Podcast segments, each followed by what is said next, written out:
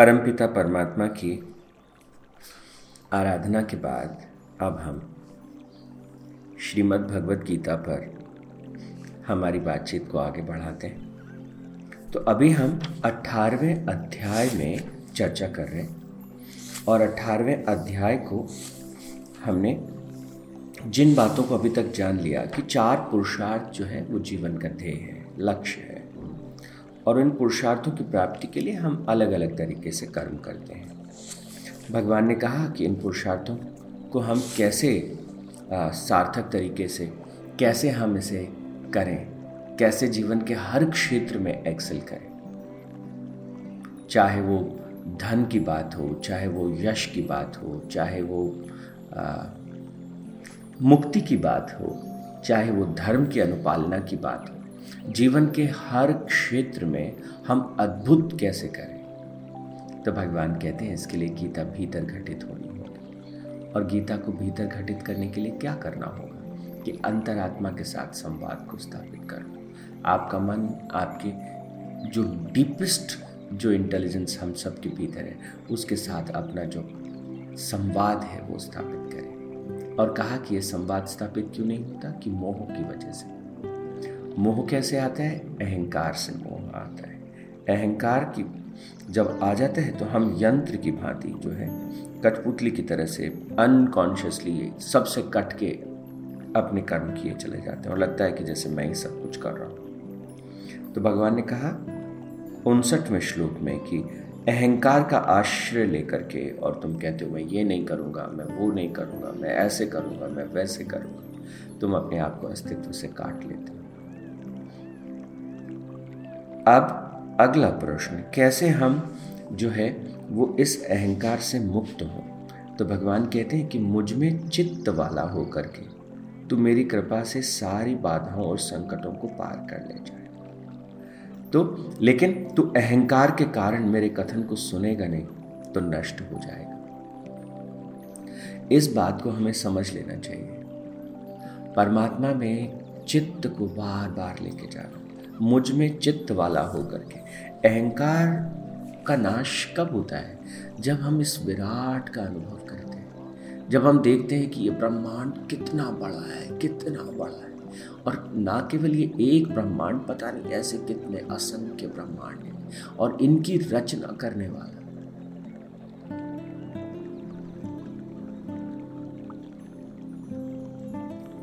तो उस परम शक्ति का एहसास होते ही हमको क्या अनुभव होने लगता है? मैं तो कहा हूँ?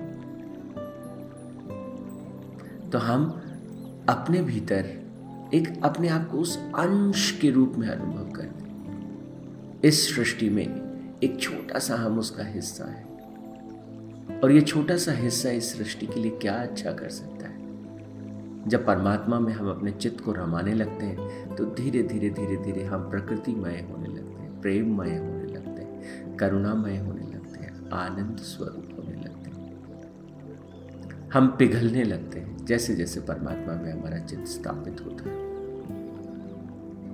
पर प्रश्न पे प्रश्न आगे बढ़ते हुए हम देखते हैं, परमात्मा में चित्त कैसे लगे? तो इसके लिए क्या करना होगा? तो भगवान ने कहा कि जो अहंकार है वो भी अकेला नहीं आता, वो भी बहुत कुछ ताम झाम साथ लेके आता है। तो हमने बात की थी तिरपनवें श्लोक में कि अहंकार के साथ बल, गर्व, काम, क्रोध, परिग्रह, ये सब आते हैं। तो प्रभु ने क्या कहा कि तुमको एकांत देश का सेवन कर, करते, करना चाहिए। थोड़ी देर, दस मिनट, पंद्रह मिनट, बीस मिनट, जितना तुम्हारे लिए कंफर्टेबल है। आराम से एकांत में बैठो और पूरे इस ब्रह्मांड को, इस विश्व को देखो एक बार। इस असीम लीला को तुम देखो एक बार बैठ के। क्या हो रहा है? कैसे हो रहा है? जैसे ही तुम एकांत पे बैठ के इसका अनुभव करोगे, तुम्हें लगने लगेगा कि तुम उसका एक बहुत छोटा सा अंश हो और तुम्हारा अहंकार पिघलने लगेगा। और भगवान ने क्या कहा? कि एकांतवास में बैठने के लिए भी कुछ चीज़ों का ध्यान रखना पड़ेगा, हल्का भोजन करने वाला। तो अगर आपका किसी ने बहुत तामसिक भोजन कर लिया है और तामसिक भोजन करके वो एकांत में बैठा है तो आलसी होगा, नींद ही होगी, ध्यान तो नहीं होगा। माणी, वाणी का, मन का और शरीर का संयम रखने वाला। एकांत में भी बैठ जाएँगे, लेकिन अगर वाणी का संयम नहीं है, मन का संयम नहीं है शरीर का संयम नहीं है। तो क्या होगा? मन में दूसरे दूसरे विचार चलते रहेंगे। उसने मुझे ये कह दिया, मैंने उसे ये कहना चाहिए था, ऐसा होना चाहिए था। हम मन में पता नहीं क्या क्या चीज़ें क्रिएट कर लेते तो भगवान ने कहा कि नित्य ध्यान योग में परायण होकर के और वैराग्य को दृढ़ता से पकड़ने से हमारा अहंकार जो है वो मुक्त हो जाता है। अहंकार से हमको मुक्ति मिलती है। दो बातें प्रभु ने कही। एक, उन्होंने कहा कि नित्य ध्यान में प्रवेश पाकर के और दूसरा प्रभु ने कहा कि वैराग्य को प्राप्त करके, वैराग्य में दृष्टि, दृढ़ता के साथ आगे बढ़ने से। धीरे धीरे धीरे धीरे जो है, हम में अहंकार मिटने लगता है। और जैसे जैसे अहंकार मिटने लगता है, हम पिघलने लगते हैं तो हमको एहसास होता है कि मैं और प्रभु कभी अलग थे ही नहीं। बस एक पर्दा हमने डाल दिया है अपनी आँखों के ऊपर। और इस अहंकार रूपी पर्दे को वो हमारे सामने हमेशा से थे। हमेशा से है, हमेशा रहेंगे। बस अहंकार का पर्दा हट जाए तो कहा कि इस अहंकार के पर्दे को हटाने के लिए ही ध्यान करना पड़ता है। इसी के लिए वैराग्य चाहिए। वैराग्य से क्या तात्पर्य है?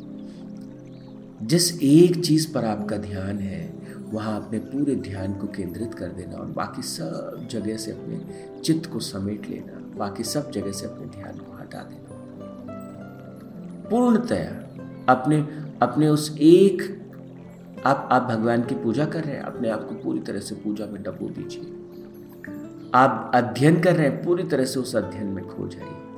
आप भोजन कर रहे हैं, उस भोजन में पूरी तरह से खो जाइए। अपने आप को पूरी तरह से उस क्षण में ले आइए। आप गीता जी का श्रवण कर रहे हैं, पूरी तरह से श्रवण में अपने आप को डुबो दीजिए। तो प्रभु कहते हैं, जब आप वर्तमान क्षण में प्रवेश करते हो, जब आपकी चेतना पूरी तरह से इस क्षण पर होती है तो आप वैरागी हैं राग किसे कहते हैं? और वैरागी किसे कहते हैं? तो बहुत सिंपल है। जब आपका चित्त बहुत सी दिशाओं में बिखरता है, बहुत सी दिशाओं में बहता है तो हर एक दिशा एक राग है। इधर भी ध्यान जा रहा है, उधर भी ध्यान जा रहा है, इधर भी जा रहा है, उधर भी जा रहा है। सब तरफ़ से इसे समेट लेना और किसी एक चीज़ पर इसे लगा देना। वैराग्य कहलाता अब भगवान ने कहा कि ये जो वैराग्य है, इस वैराग्य के बाद आपने अपने सेंसेस को समेट लिया और साथ ही साथ ध्यान में प्रवेश किया। नित्य शब्द पर ध्यान दीजिए। नित्य ध्यान किया। नित्य ध्यान योग जो है, उसका आपने अभ्यास किया। अब आपके मन में अगला प्रश्न स्पष्ट है ये ध्यान कैसे करना चाहिए? और ये वैराग्य कैसे प्रकट होगा मेरे भीतर? इसके लिए भगवान ने क्या कहा? थोड़ा सा उसको आगे बढ़ के समझते हैं। तो ध्यान में हम प्रवेश कब कर पाएँगे? उसकी क्या प्री रिक्विजिट है? उसकी क्या तैयारियाँ हैं? तो इससे ठीक पहले सूत्र में भगवान ने इस बात को रखा।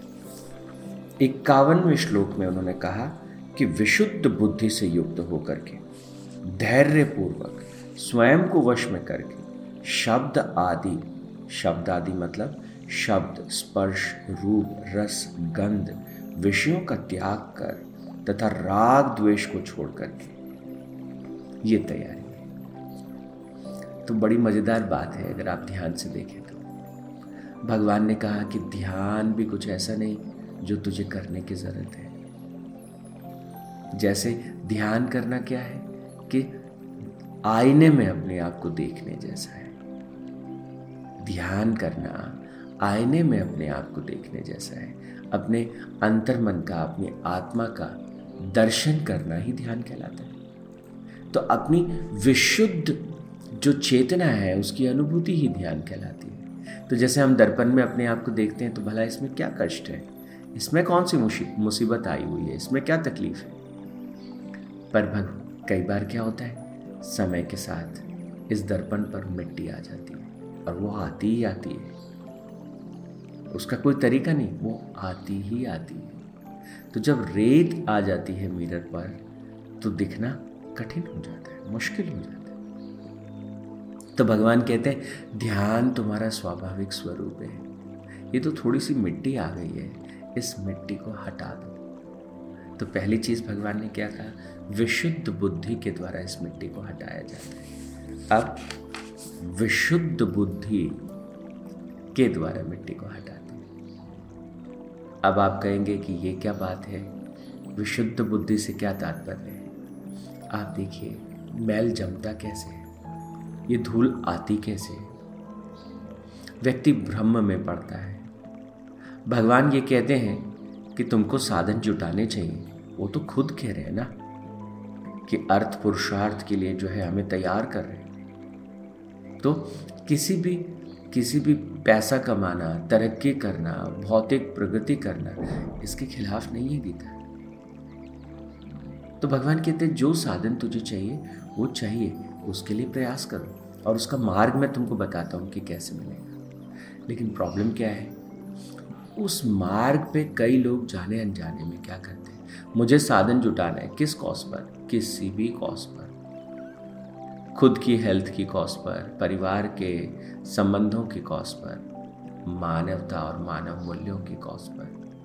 तो यहाँ से क्या होता है कि वो जो बुद्धि है, वो भ्रमित हो जाती है। उसे लगता है साधन ही साध्य है। और जब साधन ही साध्य हो जाता है तो सारा जो जीवन है, वो बिखर जाता है, भटक जाता है। तो इसलिए भगवान कहते हैं, विशुद्ध बुद्धि के द्वारा।